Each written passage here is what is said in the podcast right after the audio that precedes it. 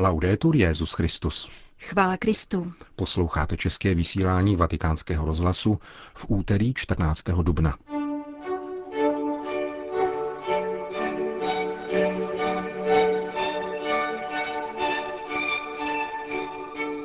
Křesťan se nevsteká, ocitnali se v protivenstvích, ale trpělivě je snáší, řekl papež František v homílí při raním svaté v kapli domu svaté Marty. Exodus jako základní zkušenost povolání. Tento titul nese papežské poselství k letošnímu světovému dní modliteb za povolání. Ďábel je vytříbený teolog, říká sicilský exorcista otec Benino Palilla v rozhovoru, který uslyšíte na závěr našeho pořadu, který má zprovázejí Jana Gruberová a Milan Gláza. Zprávy vatikánského rozhlasu. Společenství znovu zrozené v duchu svatém hledá harmonii a v utrpení je trpělivé. Těmito slovy lze zhrnout papežovu homílii při raní Eucharistii v kapli domu svaté Marty. Petrův nástupce také konstatoval, že křesťané nemají hromadit majetek, ale dávat jej do služeb těch, kdo jsou v nouzi, jako první křesťanská obec v Jeruzalémě.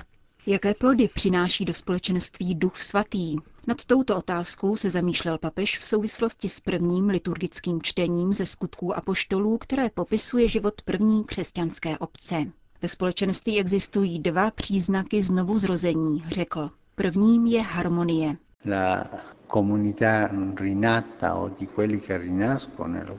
Společenství, které je znovu zrozené, anebo ti, kdo jsou znovu zrození v duchu svatém, mají tuto milost jednoty, harmonii.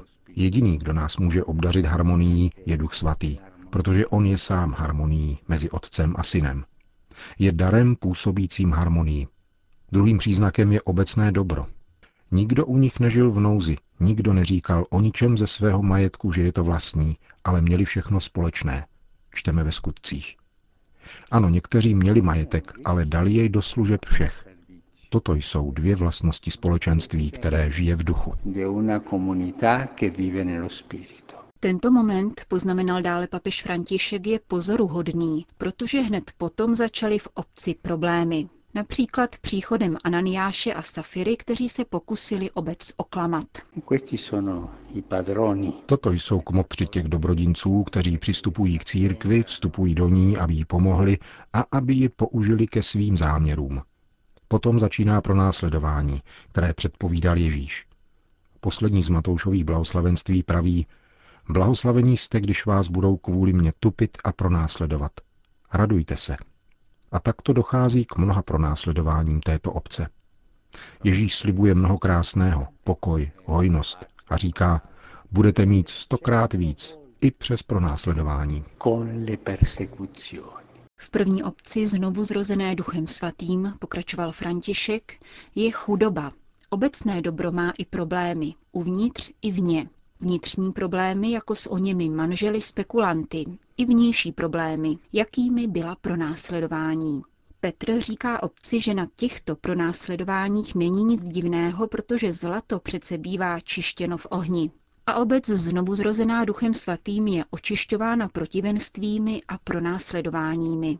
Je zde tedy třetí příznak znovu zrozené obce, totiž trpělivost ve snášení problémů, snášení těžkostí, nadsti utrhání, pomluv, snášení nemocí, snášení bolesti ze ztráty někoho drahého. Křesťanská obec, dodal papež, ukazuje, že je znovu zrozena duchem svatým, když usiluje o harmonii, nikoli o rozdělení, a když žije chudobu a nehromadí majetek pro sebe. Majetek má totiž sloužit. A také, když se nevsteká, jakmile se ocitne v protivenstvích, ale je trpělivá jako Ježíš. V tomto druhém týdnu velikonočním, kdy slavíme tajemství paschy, bude dobře, když pomyslíme na svá společenství, jak diecézní, farní, tak rodinná a jiná. A budeme prosit o milost harmonie, která je víc než jednotou. Je harmonickou jednotou, neboť harmonie je dar Ducha Svatého. A budeme prosit také o milost chudoby, nikoli bídy, ale chudoby. Co to znamená? Abych to, co mám, spravoval dobře k dobru všech a velkodušně. A prosme také o milost trpělivosti o trpělivost. Kéž nám všem pán umožní chápat, že tuto milost znovu zrození duchem ve křtu obdržel nejenom každý z nás, ale také naše komunity. Končil papež dnešní ranní kázání v domě svaté Marty. Vatikán. Exodus jako základní zkušenost povolání.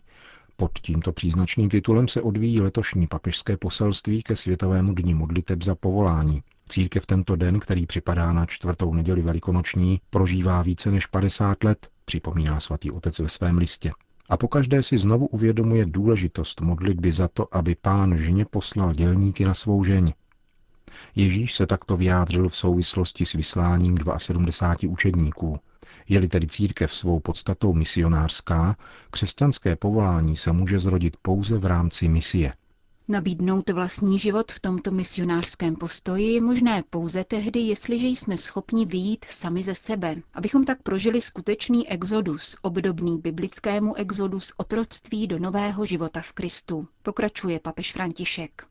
Základem každého křesťanského povolání je tudíž vyjítí z pohodlnosti a strnulosti vlastního já, aby se středem života stal Kristus, což ovšem neznamená pohrdání vlastním životem, city a lidskostí. Naopak, zdůrazňuje Petrův nástupce citací z encykliky Benedikta XVI., tento exodus z vlastního já dovádí k osvobození v sebedarování, směřuje k opětnému nalezení sebe a dokonce k objevení Boha. Dynamika exodu se netýká pouze povolaného jednotlivce, nýbrž celé církve, píše dále František.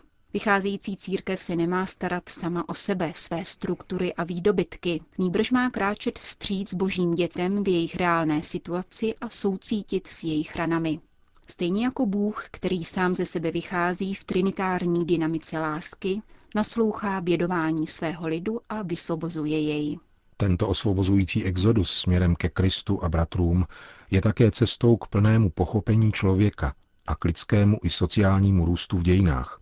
Poukazuje dále svatý otec a dodává, Naslouchání pánovu volání a jeho přijetí není soukromou ani ternou záležitostí, zaměnitelnou s momentální emocí. Je to naopak konkrétní, reálný a celistvý závazek, který zahrnuje naše veškeré bytí a staví je do služby budování Božího království na zemi. Z tohoto důvodu zavazuje křesťanské povolání k solidaritě s bratry, zejména nejchudšími, a k jejich vysvobození. Důvěrný vztah Ježíšova učedníka ke svému pánu není nikdy útěkem ze života a světa, nýbrž je naopak ze své podstaty misijním společenstvím. V závěru poselství ke Světovému dní modliteb za povolání se papež František obrací k mladým lidem a vyzývá je, aby se ve svém elánu a snech nedali ochromit každodenní nejistotou a strachem z budoucnosti. Nemějte strach výjít sami ze sebe a vydat se na cestu, naléhá svatý otec, protože evangelium je slovo, které osvobozuje naše životy, mění je a vnáší do nich krásu.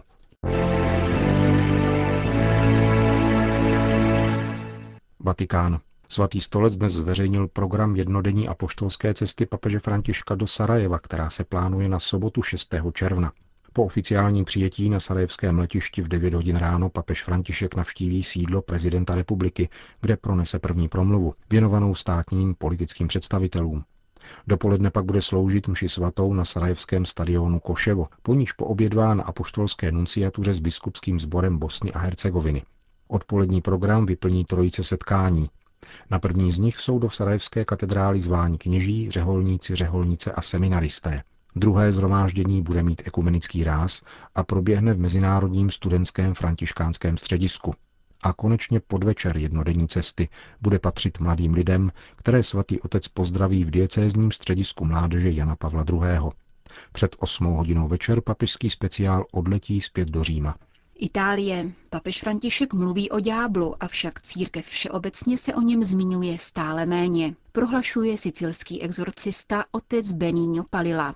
Františkánský kněz se účastní kurzu, který v tomto týdnu probíhá na Evropské univerzitě v Římě. Již po desáté jej organizuje Institut Sacerdos, tentokrát na téma exorcismus a modlitba za osvobození.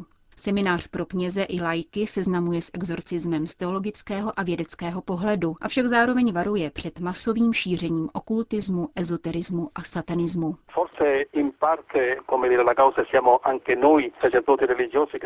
Možná se v církvi málo mluví o zlém duchu, protože to neděláme my kněží a řeholníci, ani v těch případech, kdy nám to liturgie povoluje. Ďábel skutečně existuje, jak to učí také katechismus katolické církve, publikovaný za pontifikátu Jana Pavla II. Když katechismus komentuje poslední prozbu odčenáše, zbav nás od zlého, vysvětluje, že zlo v této prozbě není nic abstraktního, nýbrž naopak označuje osobu, satana, zrádce, o kterém Ježíš mluví. Uvědomuji si, že když někdo není v přímém kontaktu s ďáblovou existencí, je to pro něj zjevně namáhavé. Pamatuji si na jednoho biblistu, který se účastnil tří exorcismů. Nikdy je sám nedělal a potom se mi svěřil, něco jiného je o tom studovat v knihách, něco jiného je setkání s realitou. Nejnebezpečnější zbraní v ďáblových rukou není posedlost v jejich různých stupních, ale pokušení k hříchu. Hříchem nás ďábel skutečně ovládá a vstupujeme do jeho moci. Co je to exorcismus? Stejně jako se často popírá ďábel, nemluví se také často o modlitbě za osvobození a o obřadu exorcismu. Exorcismus je veřejná modlitba církve a tudíž liturgie. Exorcista v oné chvíli zastupuje celou církev, a to prostřednictvím přesně daného obřadu. Něco jiného je naopak modlitba za osvobození, což je soukromá modlitba, kterou pronáší jednotlivec.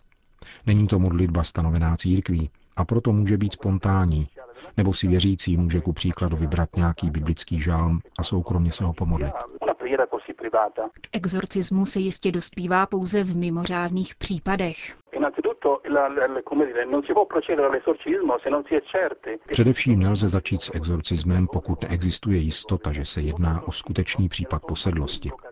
Exorcismus ve své invokativní formě, nemluvím nyní o imperativním vymítání, může být použit také jako diagnostický nástroj.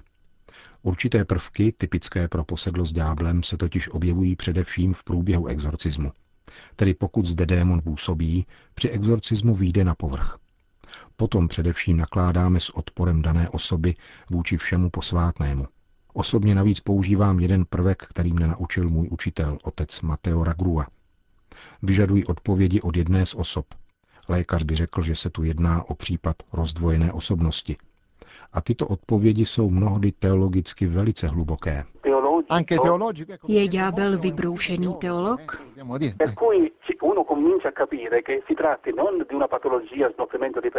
A člověk proto začíná chápat, že se tu nejedná o patologii či rozdvojenou osobnost, nýbrž právě o osobu zlého ducha, o které Bible hovoří. Vzpomínám si na jeden konkrétní případ, kdy mi ona osoba řekla, tento člověk je můj a nedám ti ho. Reagoval jsem, podívej, kdyby to řekl Ježíš, tak bych to pochopil, protože Ježíš za něj dal život. Co ty zdal tomuto člověku, abys mohl říci, že je tvůj?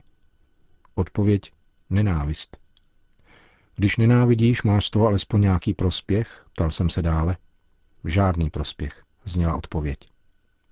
Z teologického hlediska by nemocný člověk nikdy nemohl takto odpovědět, protože jako Bůh nezná nic jiného než lásku a jeho láska mu nepřináší vůbec žádný zisk, protože je nekonečně šťastný, tak ďábel neumí nic jiného než nenávidět.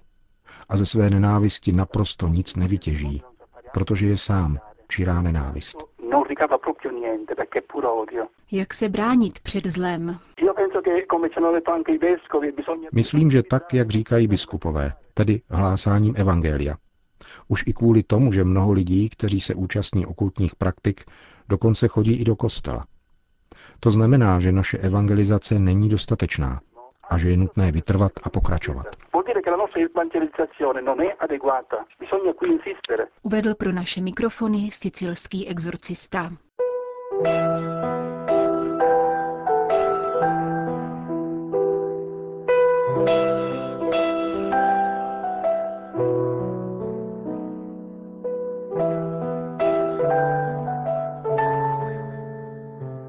Končíme české vysílání vatikánského rozhlasu.